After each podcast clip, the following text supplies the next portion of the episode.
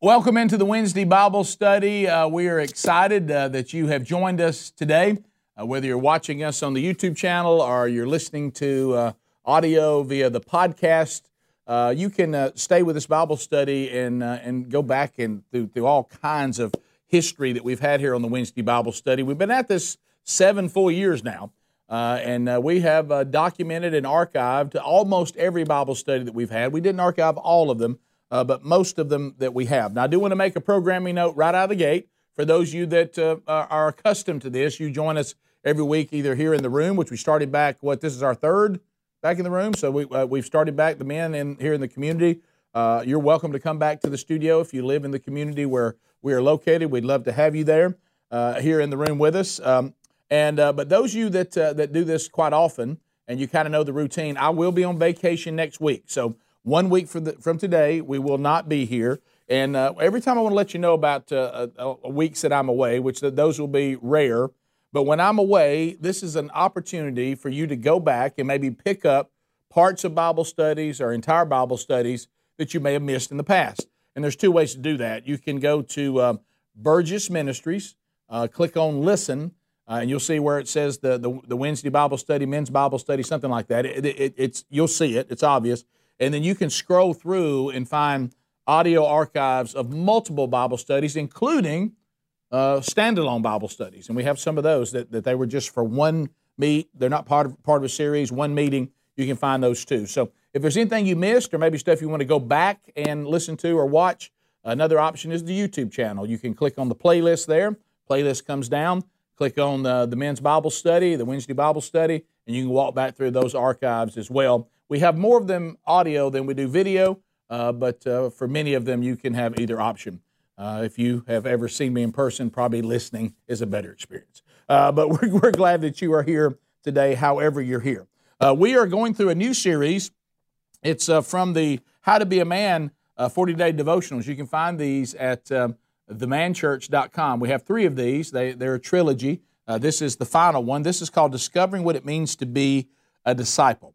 Uh, this is our second session. Uh, well, uh, th- I think I can get this in in eight sessions, 10 max, uh, eight um, uh, minimum.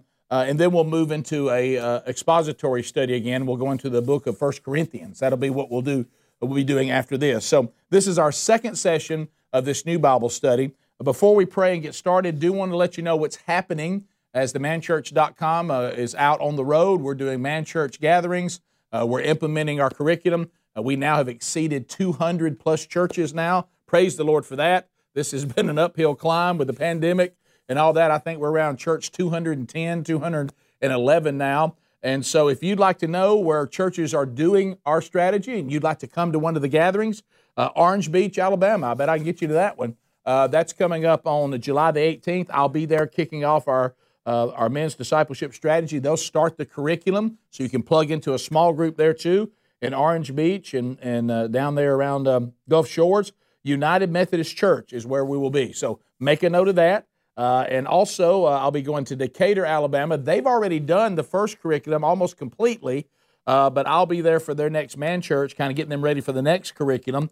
That's at First Baptist Church in Decatur, Alabama. And then I'll be staying that night, and I have the honor to speak that next morning. So, ladies, you, you guys uh, uh, could join us for that as well on that Sunday morning after we've had the men's service that Saturday night. I think in Decatur they're cooking steak too, by the way. So just make a note of that. Um, then uh, I'll be in Huntsville again on August the 6th. This is a standalone men's event there at Mount Zion Baptist Church. August 12th, Man Church. Again, this is another church that's already almost completely through the curriculum. They're about three quarters of the way through the first curriculum, and I'll be there for their next gathering. Uh, that's going to be at First Baptist Church in Athens, Alabama. And then a, a, really unique opportunity for those of you that are married. Sherry and I, my wife Sherry, we will be at Olive Baptist Church uh, there in Pensacola, Florida. You can come spend the weekend in Pensacola on the weekend of August the 14th. The marriage conference is just a one day conference. Sherry and I will do two sessions that Saturday night. It'll be followed by Shane and Shane in concert. So if you'd like to get a ticket to that, and you get a, a, a unique chance to come hear Sherry uh, speak as well. We'll, we'll be talking about marriage and what the Bible has to say about that August 14th, so make plans to be with us. Uh, then Rich Wingo and I will be doing a man church one day, Lynwood Baptist Church in Cape Girardeau, Missouri, on August the 21st. Uh, Rich and I both will be speaking, and this will be another church that's about to start the men's discipleship strategy. Uh, and then that kind of concludes the summer. Some others are coming up in the fall. You can find all those by going to burgessministries.com under upcoming events. If, if I'm part of it or Sherry's part of it, you'll find it there. Uh, if you're just looking to go to a man church that might feature any of our teachers, go to themanchurch.com and click on events. Uh, the only thing we list there are man church services, but this is the services that are being done everywhere by any of our speakers. So uh, that's kind of your two resources themanchurch.com for men only, Burgess Ministries for anything involving Sherry and me. So hopefully that's helpful. Uh, let's pray and let's jump right in. Lord, thank you for today. Uh, we're excited about what's coming up. We're excited about today. Uh, you're going to continue to refine us into the people that only you have called us to be. We can't do it without abiding in you. Uh, we're taking on this concept of disciples. You told us that we are to be a disciple and that we are to make disciples, but we have to understand what that means. And today, Lord, may we find out more. Uh, in your name we pray. Amen. All right, so if you're, if you're picking up here with session two, uh, last week, these, these are eight characteristics of, of what uh, we would find in someone who was a disciple. Last week we said a disciple has been transformed. Uh, I mean, we talked about that if you're a disciple of Jesus, he has transformed your life and is continuing to transform that. If you missed last week, go back and pick that up. Or if you do have this 40 day devotional, go back and read through it. Now, what I'm doing here is not replacing the devotional. The devotional is going to have a lot of personal stories from the eight writers and all that. What I'm doing in, in this Bible study is unpacking the verses uh, that and the concepts every week. So so yes, you me doing the Bible study can kind of get you sort of what the devotion is all about, but I would still encourage you to keep these things for yourself in your personal time that you can read through it, put your hands on it. And I would also encourage you that when we're doing these Bible studies, it is really, really important if you want to retain it to either you know get an archive of it and, and keep it with you, but take notes. I, this is the thing that has transformed my walk, uh, my grasp of, of, of uh, of verses and my, my, my remembering uh, the Bible, learning the Bible, you got to write stuff down because honestly, especially if you get as old as I am now, your ability to retain everything that was said without writing it down gets harder and harder. And the great Adrian Rogers said, the men can almost say it with me now, who've been with me for years, uh, is the cheapest pen will serve you better in your Bible study than the greatest memory. Uh, write stuff down, underline stuff, highlight stuff. It really makes a difference. So so the first step, so that was the first week. A, a disciple is transformed by Jesus. Now here's the, the next one. The second concept that we're going to unpack today if you're a disciple of Jesus, then you live a life that is surrendered to a gospel centered life. A disciple of Jesus, you've heard me oversimplify this. Remember, the guys here know what I say. I'm from Calhoun County, Alabama. It's about halfway between Atlanta and Birmingham. If you're going from Birmingham to Atlanta, or Atlanta to Birmingham, it's where you stop and go to the bathroom. So that, that's where I'm from, Calhoun County, about halfway between those two cities in those two states. So I come, I'm a C student from a public school in Calhoun County, Alabama. But let me tell you what a disciple is. A disciple is someone who does what Jesus says to do and says what Jesus says to say.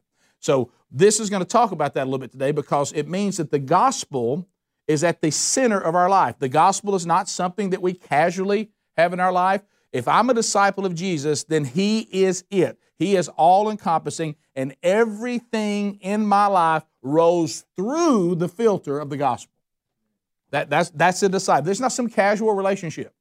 This is not cultural Christianity. This is not, I believe certain concepts about Jesus. I am in Christ. That word abide. I, I abide in Christ. I belong to Him. He abides in me. I abide in Him.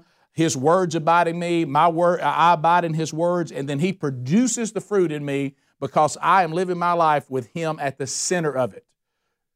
Let me tell you, this, this discipleship stuff is not a casual. That's the reason why that you see what in, in the New Testament. How many times I say it? 250 times in the New Testament we hear the word disciple. We hear the word Christian three times. And there was nobody in the New Testament that was called a Christian that wasn't already a disciple. So the discipleship, and he says for us to go and make what? Did he go so go, go make Christians? Did he say go make converts? No, he said go make disciples. And how do we make disciples? Teach them everything that I have commanded you. Would you agree with me, brothers, and some of you sisters that watch this too? Would you agree with me, brothers in the room, that it is impossible for me to teach you something that I don't know? That's impossible. Will you teach me what Jesus has commanded you? I'm, I do not know what he commanded me. I'm sorry I can't teach you. So I can't make a disciple unless I am a disciple. So that's the key. I can't teach you something that I don't know. Uh, so if you have your Bible or something with your Bible on it, we're going to our first verse we're going to work through today is going to be in the uh, the Old Testament, uh, the prophet Ezekiel. Some very convicting words uh, in chapter three, verse sixteen through nineteen. Now, in the in the devotion, the How to Be a Man devotional, uh, these five days have been written by my dear friend Rich Wingo, who's part of our Wednesday Bible study and part of our team there at themanchurch.com, and he'll tell you some of his personal stories if you read that. But, but the bottom line is when we're going to take this surrender to a gospel centered life, the, the concepts is this is not about what God can do for me, but about my response to what God has already done for me. Does everybody follow that? You know, because sometimes we, we live our lives, and you got to be careful because there's a lot of modern theology out there that'll make you believe this lie.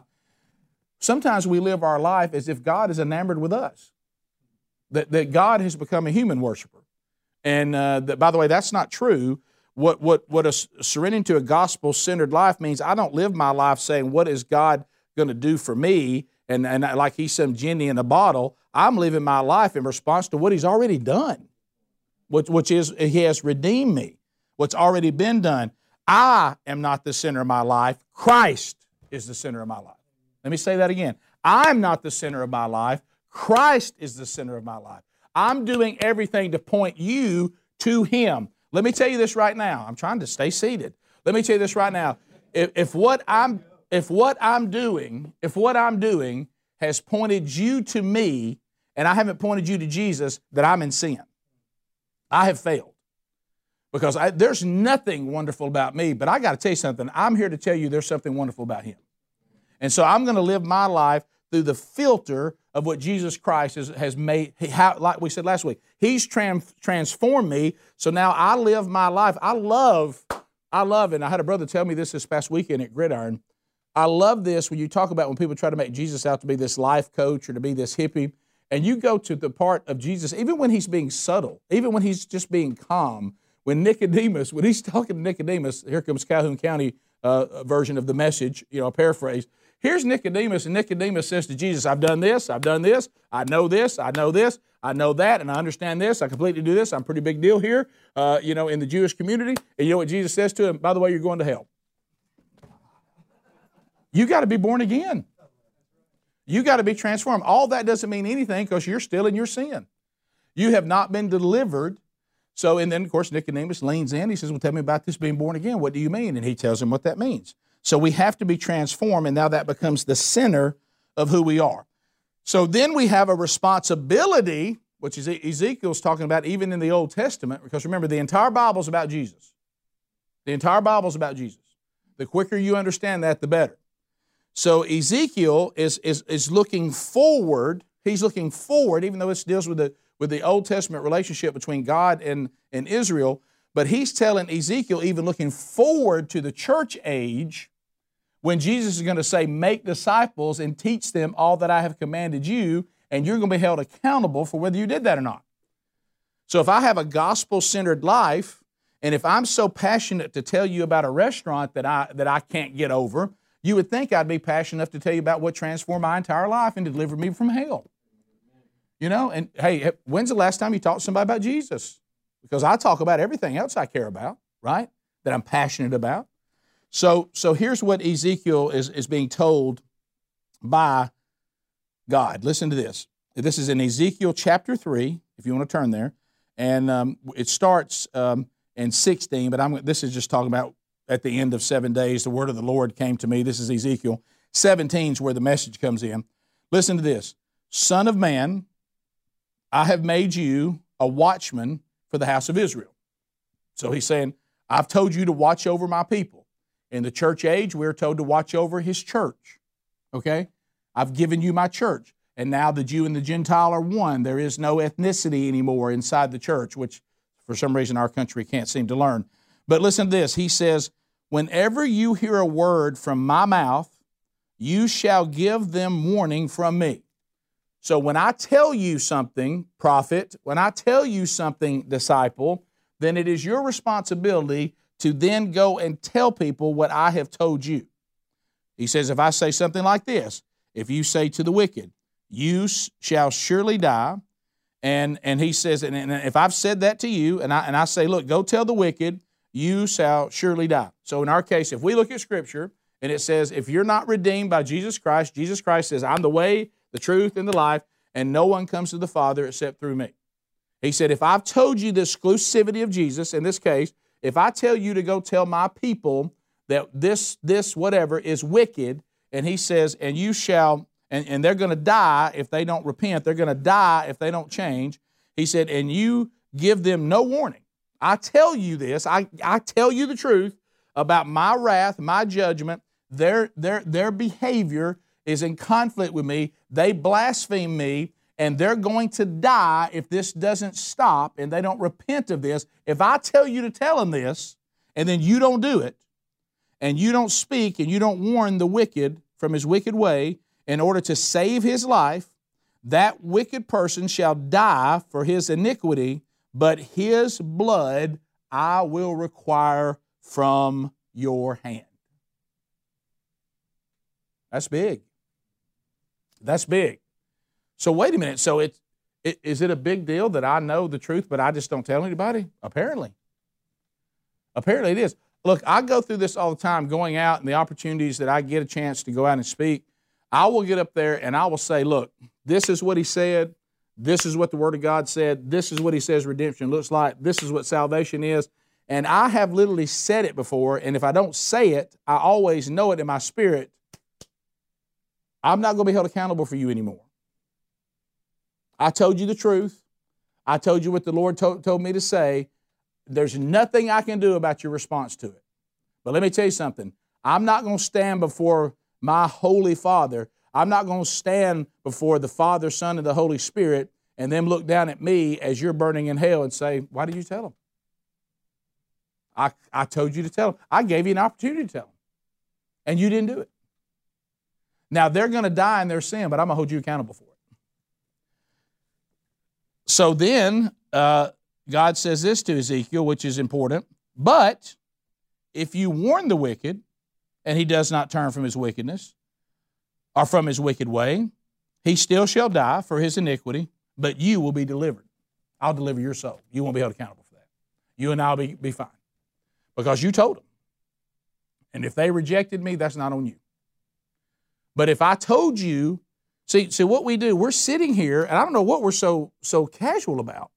We're sitting here with the Word of God and what He has to say, Uh, and, and, um, and He's given who He is, who we are, the situation we're in, the severity of sin, the fall of all mankind, and then there is incredible good news. Y'all have heard me tell this before, man. This is such one of the most beautiful things I've ever heard. Is this missionary that reached that unreached people group in the middle of the jungles of somewhere in South America and he says, I go up, I've got a translator, I don't even know this language. He goes, and I, I got and I've got a guy who can interpret it. He knows their language. I present the gospel. I'm talking to the chief, and I finish, and the chief says in his language back to this guy that knows the language, and they have never seen the Bible in their lives. And he said, I looked at my interpreter and I said, What did he say? Now remember, they never heard the word gospel. He says, He just said that's good news. And then the guy goes on. Are you ready for this one? Back to this. He says, What's he saying now? He said, What took y'all so long? Where you been? And you know what he's probably thinking about? The generations of his people that died before they ever got there. Now, how God handles that, I don't know. But, uh, but I do know this that this guy was saying, Where you been? So I don't understand why there's no urgency with this. And and I don't understand why we, we seem to say, well, I'll get to this when I get done with all the other stuff that I really care about. But, but it, apparently, when, we, when we've been given the, the message of life and death, God actually can't believe that we won't tell people about it. And He says you're in rebellion when you don't, because I said, go make disciples, now speaking to the church age, uh, go make disciples and teach them all that I've commanded you. It's the same thing. You say, well, Rick, he was talking to a prophet, but Jesus is talking to you and me. We, we are the ambassadors. Paul says this clearly. We're ambassadors for Christ. And, and so we're supposed to be going out in our gospel centered life if we're his disciple, making disciples. But again, we cannot disciple anyone if we ourselves have not been discipled. We cannot teach somebody something that we don't know. But if we know the truth and we withhold it, God clearly says these people's blood is going to be on your hands. The Bible has no, listen to this. This is one of the things that, that Wingo wrote, and I agree with him 100%. We have searched Scripture, we have looked everywhere in Scripture, and I would challenge you to do the same thing. You will not find a godly man in this Word of God that is passive. You will not find him. There's not a passive man in here when it comes to proclaiming what God has told. There, there's no place for passive men in the gospel centered life. And, and, and frankly, if this doesn't mean anything to you, it's probably because you don't really understand it. So here's the question Does your life make a difference or not to the kingdom of God? I mean, if you were to die tomorrow, is the kingdom affected one way or another? I mean, if I sit there, I'm gonna get up at your funeral, and I'm gonna sit there. And I, I'm up. I knew I was gonna get up. I get up at your funeral, and I say, "All right, everybody who was impacted by this man for the kingdom, every disciple that he made, I want y'all to stand up." Would your own children even stand up? Let me see the disciples that this man that we're about to bury.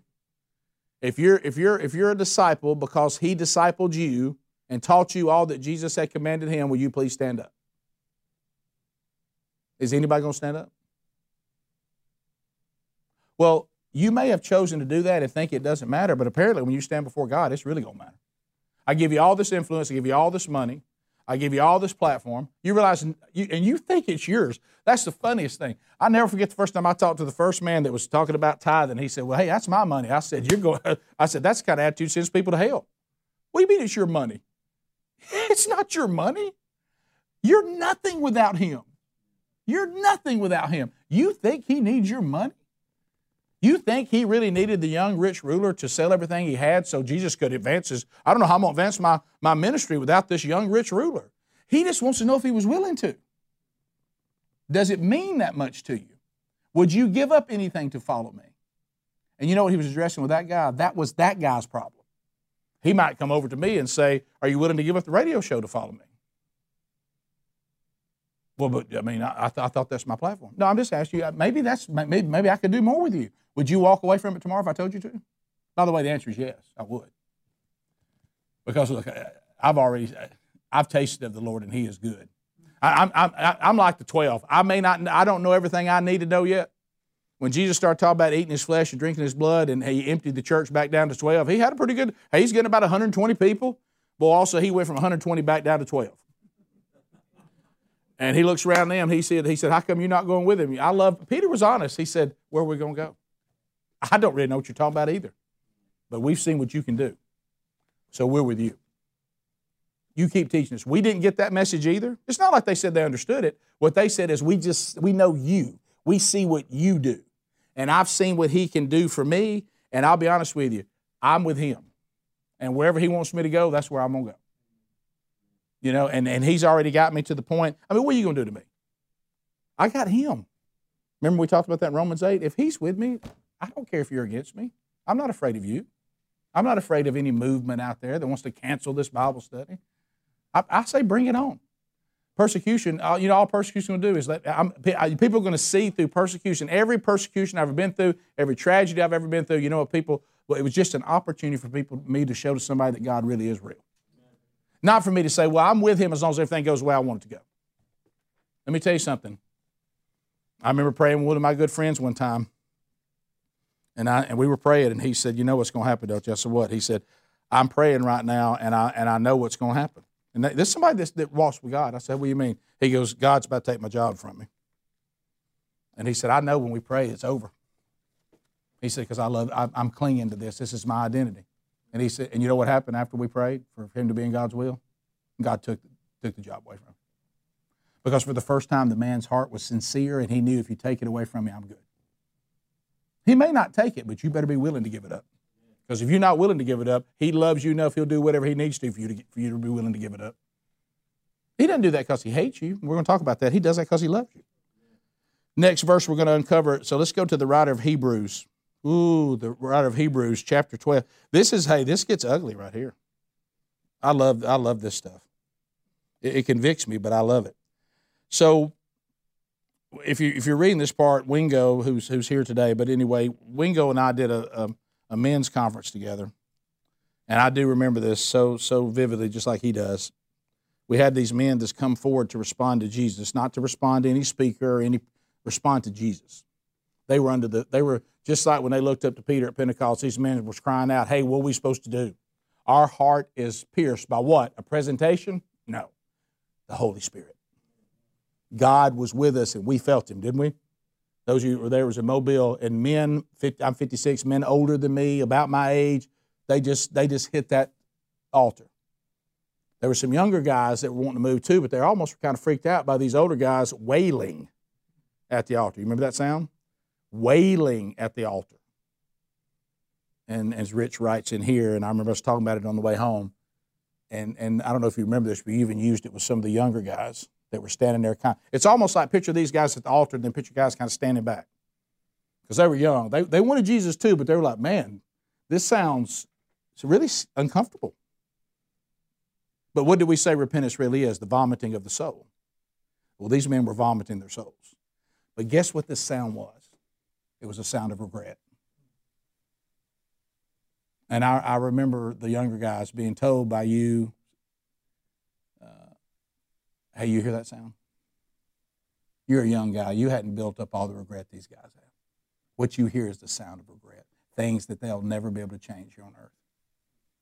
And right now, they finally recognize how wretched and sinful they've been, and they regret it. But the celebration is they're about to be transformed into new people. And you know what? That'll be wiped away as far as the east is from the west. But, but, the damage that was done here on earth these men can't take back. Now, one day that's not going to matter. Unless, of course, there's going to be blood on their hands for, for people they went through their life. And they, they, they I, I know there's people that died when I claimed to be cultural, a cultural a Christian. I was a cultural Christian. There were people that died when I knew things that I should have told them that I didn't. And unless there's something happened I don't know about, and I praise, hope there is, those people went to hell. See, that's the thing I tell young people all the time. You see some of us that may have a platform, hey, he lived a life of terrible sin and, and he, it worked out for him before he died. Yeah, but it don't work out for all of us. There's a lot of men that ran with me too. They died before they ever were redeemed. So this thing that you're going to party a little while, you're going to be in rebellion to God, and then right, uh, and, and then you're going to get to be into your 50s or something. Then you're going to finally repent. Then it's going to be okay, and you're not going to die and go to hell. I, that's a dangerous theology. There's a lot of guys that I ran with that they they never got the opportunity that I got. I don't know whether I'll ever see them again or not. But I know if they are redeemed, it's not because of what I did. All I did was send them a message that sent them straight to hell. And I've been forgiven for that, but, but one day I'll answer for that. And, and it'll impact the way I live eternity. But you still keep pressing for a well done. You know, you make what you got left count. So Hebrews, so the writer of Hebrews says this in chapter 12, uh, verses 12 through 17. Therefore, I love this. Lift your drooping hands and strengthen your weak knees, disciples of Christ, and make straight paths for your feet, so that what is lame may not be put out of joint, but rather be healed. Do you remember, remember what he's talking about here, the writer of Hebrews? You remember when Jacob decided he was going to wrestle for his blessing? and finally, the angel says, I'm going to take your hip out of, out of socket and we're going to end this little fight. And he did end up getting his blessing. But what did he do the rest of his life? Limp. And you know why he limped the rest of his life? To be reminded what it's like to wrestle with God. Don't ever forget that. You know, I, I the only reason, the only thing you got from me was grace because you can't defeat me. And I want you to limp, and I want you, and I liked your passion that you wanted the blessing, but you're going to limp and you're going to remember what we went through. And then he goes in 14, he says, strive for peace with everyone, something I really have to work on. You know, and my deal is now I'm going to be at peace with you as long as it as long as I'm in control of it. Now you may decide you don't want to be at peace with me, and I can't do anything about that.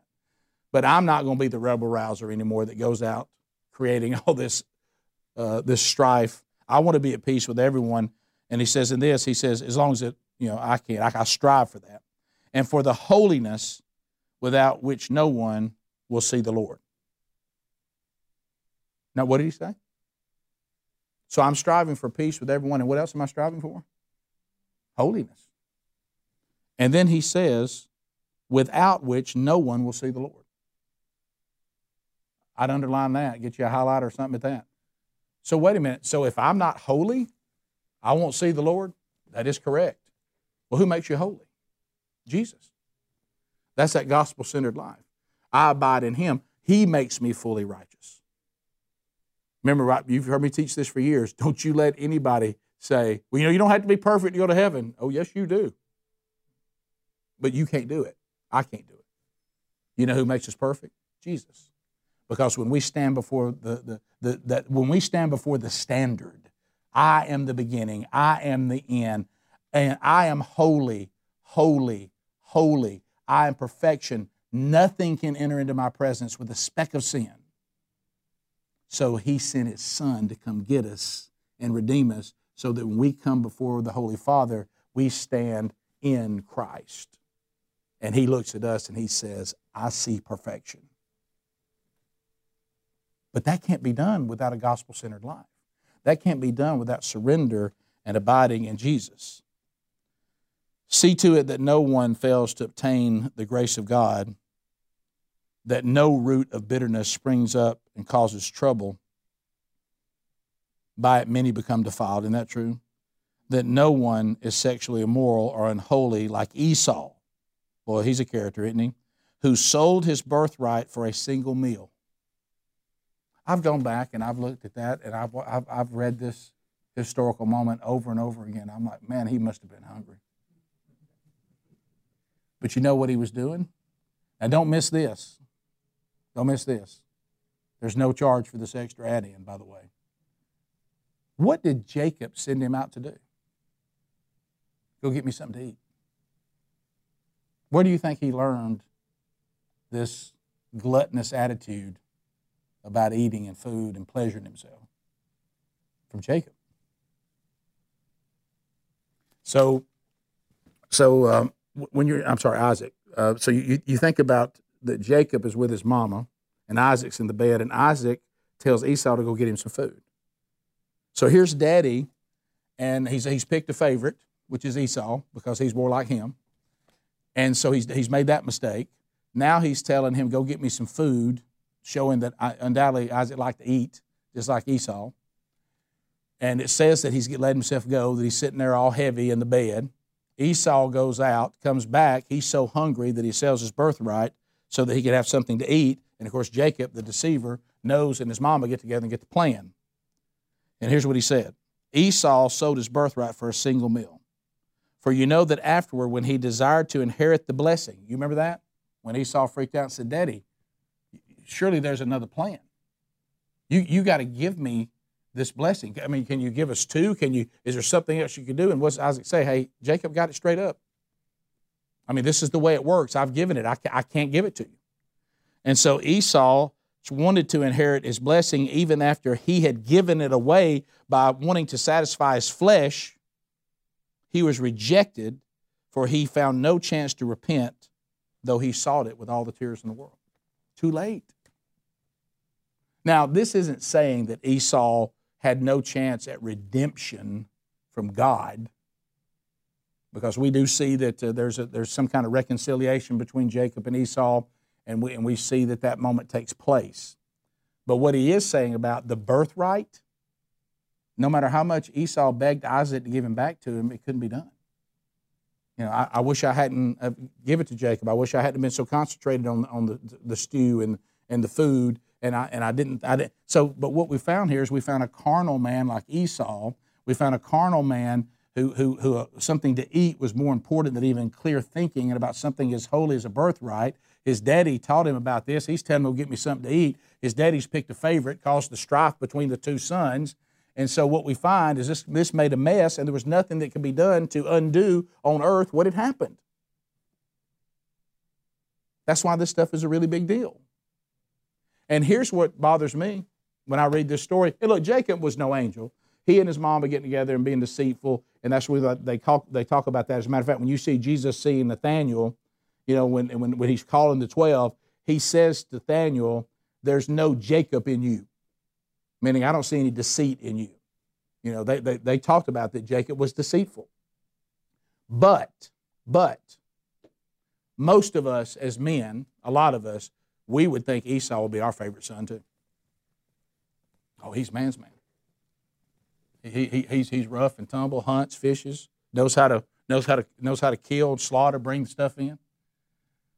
But you know what, what he was? He was he was a carnal, flesh loving man.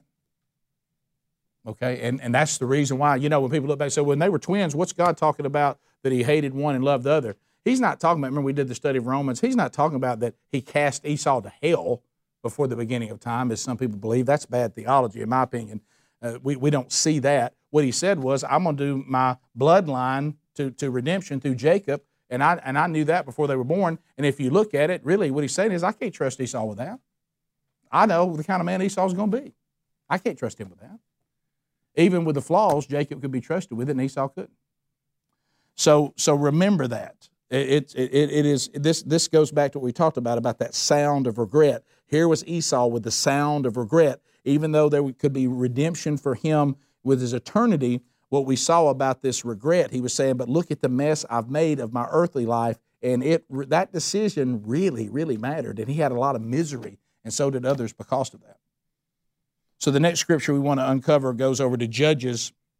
If you have your Bible, go to the book of Judges, uh, Judges in chapter 6, 11 through 17. Uh, if you're going to be surrendered to a gospel centered life, I want you to look at the man Gideon here. Because this is one thing I want you to understand. If you're sitting there today and you're saying, Rick, I cannot be impactful for the kingdom, you don't know about me. Uh, the world doesn't think I'm impressive. I don't have any confidence. I don't think I can do it. I can't be given that responsibility. You know what you are? 100% right. But what you don't understand is the rest of us idiots can't be trusted with it either. Don't let Satan tell you you can't be used. As a matter of fact, God uses uh, uh, uh, the kind of people that when people look at idiots like me, you know what they see? It must be Jesus because I know Rick, he can't do this. It must be God. No one will say, wow, look what Rick did. You know what they all keep saying? Is this the same guy that we knew? God's got him doing men's ministry? Are you serious? Oh, look, we're sitting there talking about regret. I told, uh, I told uh, Wingo and I had lunch before this, and I, I told him this, and we were laughing about it. I mean, it's not funny, but in a way it is. I'm sitting at a restaurant this past week because of the wretched man that I used to be. Uh, I'm sitting at a restaurant. My wife's with me. It's the Thursday before Father's Day. I'm having lunch with her dad and, and her mom. And a guy comes in, looks over at me, and said, Hey, I need to talk to you before you leave. And I sit there and I look, my wife's looking at me. He said, I hadn't seen you in 10 or 12 years. And my wife goes, We're okay. Uh, because, because, I mean, but if the guy had said, I hadn't seen you in 30 years, we need to get out of the restaurant. You know, I mean, I mean, it, it I mean, I don't know what leaving's going to be like. So, so the fact that God is, and listen, He's trying to teach Gideon this. Gideon keeps wanting it to be somewhat, he wants to have this victory over the, of the Midianites. He wants to have enough army. He wants to have enough people. He said, I can't do it. Really, honestly, Gideon gets on my nerves when he keeps putting his fleece out. Uh, that start that annoys me, and it had to annoy God a little bit. Hey, Gideon, how many more clear do I have to be? But what was God trying to make Gideon to understand? It's not you. I can use anybody. And what I'm trying to show you is that I'm going to take somebody like you and I'm going to give you so few men. When you defeat the Midianites, everybody's going to say, Look at Gideon. No, they're going to say, Wow, Gideon serves an awesome God. Because what we just saw could only be done by God. My life could only be done by God. What we're doing with the, what's rolling out right now with the manchurch.com and the things that have happened with our family and the ministry we've been given I promise you, we're not the kind of people that can do that. It's, it, it's all so you can see that God can use anybody. Anybody. I'm going to tell you, there were times in my life that somebody had walked up and said, You're not going to believe this. One day, Burgess is going to be used by God to put together this men's ministry thing and disciple men. And somebody would said, Burgess? You got to be kidding me. I mean, it's kind of like when they went in and, you know, when, when Ananias heard that when God said, hey, you need to go talk to Saul. He's like, what? This guy, he'll kill us. You know, and what did God say? No, I've got him ready. I've got him humbled. I've got him blind. Now I'm going to take the way he used to be against me, and I'm going to take that same personality, the same, uh, you know, fervor he had, uh, that he was passionately wrong. I'm going to take that same passion and the way he was persecuting my church, I'm going to shift him, and he's going to advance my church. And he can do that with you. He can do that with you. He can do it with anybody if you're willing to have a, a gospel centered life. So Gideon was beating out the wheat. This is in um, Judges 6, 11 through 17. Uh, I'm, getting, I'm getting on down to the part that we get through all these places and names I can't pronounce. Gideon was beating out wheat in the winepress to hide it from the Midianites. He's, he's scared of them. And the angel of the Lord, remember when you see Lord uh, capitalized and you see angel of the Lord, many this is this is a representation of the Son. This is a representation of Jesus. Angel of the Lord appeared to him and said to him, The Lord is with you. So I'm with you, O mighty man of valor. Now think about that. How weird was that for Gideon to have an angel or the Lord, our Lord, call him a mighty man of valor? But why did the Lord call him a mighty man of valor? Why does he know he can be? Don't miss what he say. I'm with you. I'm with you. Hey, hey, I'm with you, mighty man of valor. He didn't say, hey, Gideon, you're a mighty man of valor. He said, I'm with you, mighty man of valor. Don't miss that that was first because we're never going to be a mighty man of valor if we don't have the Lord. So he says, I'm with you. And Gideon said to him, Please, sir, if the Lord is with us, why then has all this happened to us? See, there we go. Well, if you're with me, why is all this happening? See, the disciple needs to get to the point that we trust the Lord so much. That we trust the Lord so much, we, w- we, wouldn't, we wouldn't say it that way. You know what we'd say? Lord, I know that you're with us, so what are you doing? Lord, I know you're with us, so this stuff you're allowing to happen, teach me what we're trying to do here. What do you want me to do? If you can get to the point, see, if you have a, a gospel centered life, even when calamity is going on around you, instead of you're going, Where are you going? Why aren't you with me? You'll start saying, I know you're with me, so what are you doing? So this is your will? So what are you doing? Why are we doing this? It's okay to say that. Show me what we're doing. Teach me. See, that's the disciple. That, that's, that's surrendered to a gospel centered life. You don't do like Gideon and go, Well, if you're with us, why is all this happening? You know what you say? I know you're with me, so why is it happening? Show me what I need to know. What are you teaching me? What are you trying to kill in me? What are you trying to strengthen in me? What are you trying to refine in me? Let me see it.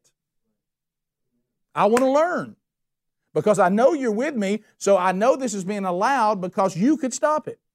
You know, unless it's something you did stupid that brought this on you. You know, there's many times in my life I said, Well, my goodness, what's this situation? And I can just feel the Lord going, I don't know. I, I told you not to do this. I'll try to work it out, but you brought this on yourself. You know, but now if you're walking in a Christ centered life and gospel centered life and things are happening and you know that you're living the way you're supposed to, then God's in it and He's trying to teach you something. But Gideon's not there yet. So he says, And where are all the wonderful deeds that our fathers recounted us, saying, Did not the Lord bring us up from Egypt? Who's mad at Gideon right now? He's basically saying, Well, our father said you did all these wonderful things. Where's all that now? You ever been that guy? Well, Lord, I mean, you said that if I you know, repented of my sin and I quit chasing these women and, and, and go into the bars every night, that, you know, that you, I mean, you delivered me from all this stuff and I, I got news for you. I, I still having a hard time. I've still have bad things happen in my life. I don't see you now. Where's all your power now? See that that that that's that's a man doesn't know God. I mean, God's God. You know what He's saying? This isn't heaven.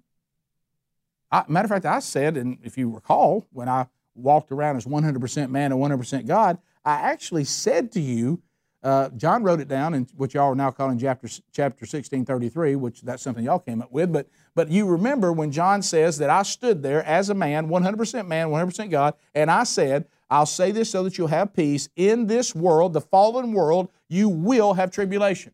Well, if God told you that, why do we always act like we don't expect it? What's all this tribulation? When, when Jesus said, In this fallen world, you're going to have tribulation, but you always have joy in your heart. Don't you ever lose sight that I'm with you and remember that I've overcome the world. Oh, wow, so I'm not going to hell. That's correct. So what are you whining about? I told you this was the way it was going to be. I'm working something out. This is a fallen world full of all kinds of horrible things. But you, did you not flip ahead? You not remember me leaving John around? I didn't let him be martyred like the others so I could get him out to Patmos, so I could give him the revelation. Do you not remember that John, I showed him that the time is coming, that I'm going to wipe away every tear, that death will be no more, there'll be no more sickness, there'll be no more despair. I told you that was coming. I didn't say it's here yet, and you're supposed to know that so that you never lose hope. That's a Christ gospel centered life. I know John 16 33, and I know the revelation, and I know the revelation is what's coming, and I know that John 16 33 is what I'm in now. It's all there. But Gideon's saying, Well, my, our forefathers said you did all these great things. You're not doing it for us. But now the Lord has forsaken us and given us into the hands of Midian. See, that's a guy saying, at least he gets that the Lord's the one that put him back in slavery. At least he's getting that. Okay? And the Lord turned to him and said, Go in this might of yours and save Israel from the hand of Midian. Do not I send you? Remember Moses? Now, who am I supposed to say sent me? I am. I'm sorry? I am. I have always been. By the way, he didn't say the big man upstairs is sending him. Did he? Didn't say my homeboy Jesus is sending us. I hate all this stuff. Okay? He said the great I am. And you know what he says? Do you love that he keeps calling him all these things that Gideon's not? Because what he's saying is, no, in me you can be. So, I mean, how are you going to do this? Am I not sending you? Why don't we have that attitude? Hey, hey, I, I, I want the gospel advanced to the ends of the earth. Well, how are we going to do that? Am I not sending you? What did Jesus say when he, when he handed out the, the Great Commission? I'll be with you. I don't send you out by yourself. I go with you. I've seen things happen before that I'm just like, I don't even, I can't believe this is taking, I can't believe what I'm seeing. And I, I, I just see God looking down going, I told you you weren't doing it. I told you I was with you. Why did you ever doubt me? Of course we're, of course we're pulling this off. Of course there's opposition. I have a hard time advancing the gospel. I bet. The Bible said you will. The adversary doesn't know what's going on. He's going to come against us. I told y'all about this stuff we're doing the manchurch.com. I at one time did not think God was in it because it was going so smoothly. I said, We've met no opposition. God's not in it. And then finally, uh, we met opposition and we had things happen and we had difficulty, and I got excited. And I remember talking to a, a friend of mine, Scott Dawson. He goes, he goes, Well, you seem like you're, you're, you're fired up. I said, Big day for the manchurch.com today.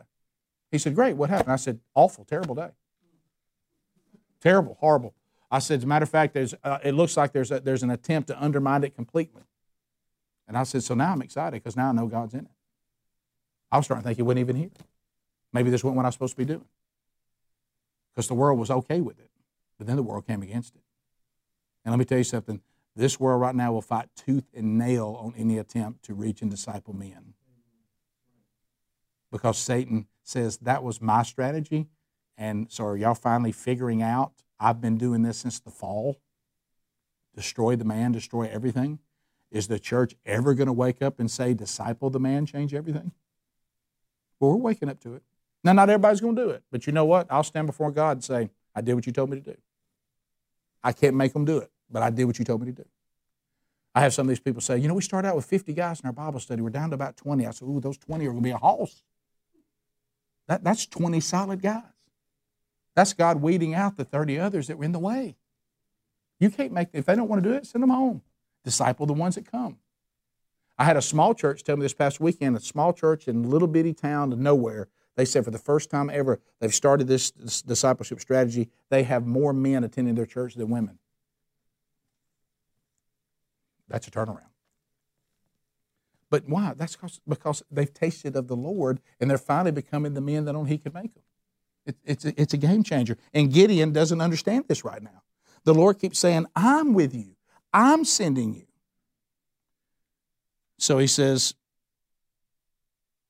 Please, Lord, how can I save Israel? Behold, my clan is the weakest in Manasseh, and I am the least in my father's house.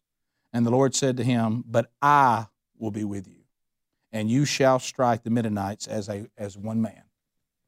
Yeah, you know, this is that thing again. I've heard this said many times. People love the David and Goliath analogy. And there's been some bad theology attempts at this, and there's some pretty good ones. And, and the one that I think I've loved the most to be the simplest for the time that we have, I just love when it says, but you got to understand, when David looked at Goliath, he wasn't afraid of him because he didn't look at him the way he looked to David. He looked at him the way he looked to God. I got news for you Goliath ain't no big deal to the one and only living God. And David knew that God was with him, that he wasn't going to take the giant, God was. And to God, nine feet, it ain't no big deal. It's a homecoming game. And, uh, and, and, and, and that's why David had, what did David say? The Lord will deliver this blasphemer. Y'all sitting up, were you afraid of him? Is the Lord not with us? I, am sure if I had to go out there and face him, just me, this is like a mismatch. But I go with the one and only living God. And that's what he was telling Gideon. So don't you have this attitude that you can't do it. Another thing we need to know if we're going to have a gospel centered life, go to Joshua. Joshua 1 16 and 18. This is a beautiful moment. Can you imagine Joshua thinking, I've got to follow Moses? So I'm next? Yeah, as a matter of fact, Moses is not even going to take them into the land you are. See, you, you, got, you got God with you, but you know what else God surrounds you with? Encouragers. He surrounds you with people that say, I'm with you, I'll, I'll go with you.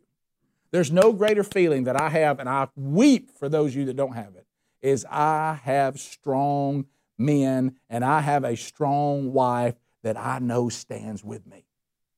I don't do this alone. I've got the Lord, and the Lord has even said, I, am enough, but I'm also going to give you some brothers and sisters around you. I'm going to give you what you need. I'm going to give you those men that undergird you. I'm going to give you a wife that undergirds you. I'm going to give you a wife that teaches you the Bible till you finally start to, to take it yourself. I'm going to give you what you need. So if I call you to do something, I'll give you everything you need to do it. And this is a beautiful moment because Joshua's intimidated, rightfully so, right? Huh? And Joshua told the people everything that God had told him to tell them. And now you're kind of waiting on the response. I'm not Moses, and they know it. But listen to what God had the people say back to Joshua. You think this didn't feel good? They said to Joshua, All that you have commanded us, we will do. And wherever you send us, we will go just as we obeyed Moses in all things. By the way, they didn't. I thought that was kind of a bold statement. Just as we obeyed Moses in all things, eventually, so we will obey you. Only may the Lord your God be with you. Meaning, we ain't to follow if, you're not, if you don't to the Lord, as he was with Moses. 18. Whoever rebels against your commandment and disobeys your words, whatever you command him shall be put to death. And then I love this next thing they said to Joshua. I hope you have these people in your life. We got your back. Now you go be strong and courageous. That's what it says next. Be strong and courageous. We're with you. And anybody who opposes you, may they be put to death. By the way, a little note here don't go against God's man. You won't fare well. Don't mess with God's people. Okay? And they said, We know that you have the Lord, just as Moses had the Lord. So how about this? We'll do whatever you say. We'll go wherever you say to go. We're, by, we're behind you. We'll, we'll, how about this? We'll fight off anybody who opposes you. So you be strong and courageous. Well, that'll help you be strong courageous if you get that kind of, un- doesn't that help? Number two things. Do you have those kind of people in your life? Are you that person in somebody else's life? This is twofold. Gospel centered life. We're, in, we're here. This is the church. All right, let's go to Romans chapter 7. Romans chapter 7, and then, we then we'll wrap up. This is the last verses we need to complete uh, these five days that are in the devotional. So when we go to Romans chapter 7, you know, we, we see the, uh, the, the, the rub that is going on uh, with, with things that, that, that, that, you know, we had, uh, we had him, Paul kind of struggling, and then he gets, remember what we said when we went through Romans chapter 8? Uh, we said the reason why Romans chapter 8 was written is because Paul had just finished working through Romans chapter 7 and he needed to remind himself of what's going on in Romans chapter 8. So look, look at uh, chapter 7, verse 14. Romans chapter 7, verse 14. For we know that the law is spiritual, but I am of flesh, sold under sin. And then 15, for I do not understand my own actions, for I do not do what I want, but I do the very thing that I hate. So you see that Paul is struggling, and, and, and we struggle with this too, because we start thinking to ourselves, it, it's too much. I, I can never get, I, I, go, I go two steps up, I go one step back. And here's Paul says, you know what? The Apostle Paul had the same problem. I'm struggling with I know what I'm supposed to do. I know the call on my life, but yet there's times I end up doing the things that I hate and I, and I feel like I go backward and I'm sitting here struggling with this. And he says, but, but, but, but the thing we have to understood, understand is that when we choose sin, the reason why we choose sin is because we still love sin. And even the Apostle Paul says, I'm being sanctified, I'm working out what I need to do. And it seems like as I try to work out, and look, this is part of our lives. As I'm trying to work out my salvation, as I'm trying to grow, I'm in. I know what I believe. I know that I've been redeemed. I know that I need to be sanctified. But hey, Rick, hey, guys, hey, hey, husband, hey, wife, everywhere I turn, it seems like I got something that I'm uh, an obstacle that keeps keeping me from getting to where I know I need to go. Anybody ever been there? Well, so, so was the Apostle Paul. He says, This is frustrating. This is a frustrating process. Today I went backward. And why? You ever done that? Have you ever been like on the, I mean, moving? You're like, man, I, I, see, we make the mistake. I'm not saying Paul did it, but I know I do it where you think, I made it. I'm there. I've arrived. I won't do anything stupid anymore. And then what do you do? Something stupid. I mean, there's been times Sheri and I have come back and said, Are we really fighting right now? How can this even be? You know me. I know you. What are we fighting about? How did this even happen? And you get frustrated. But you know what the Lord keeps saying?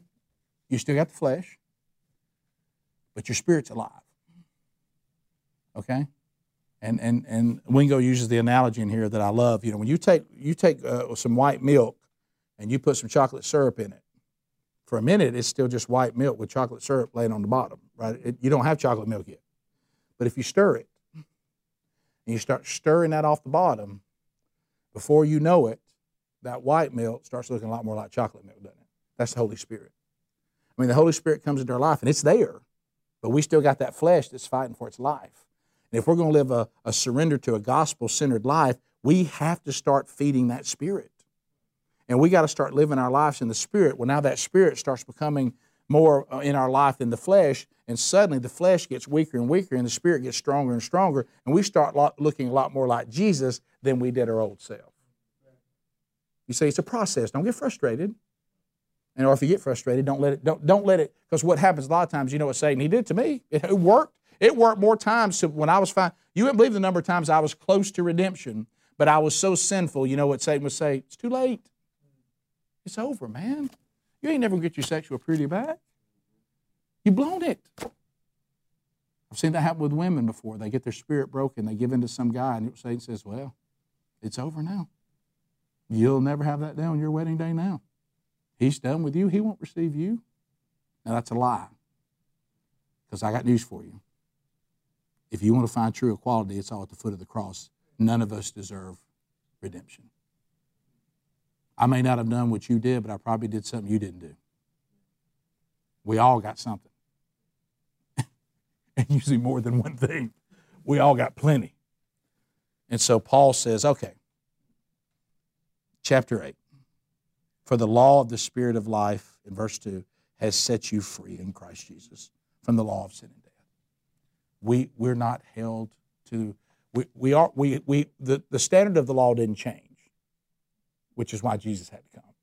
Well, we, we can never, we can never do it. That's why you see all this in the Bible that keeps telling you about the law, the law, the law. It makes you realize there's no way. And you know what Jesus says? Right. That's why I'm here. I'm the way. I have fulfilled the law. I, I will make you fully righteous. And then your obedience will flow from the power of me. And then you'll stand not only perfect in the eyes of my Father, but I will begin to produce fruit in you of obedience in response to being made fully righteous. I'll transform you completely. But in order for that transformation to take place, you've got to get to the point where you place me at the center of your life.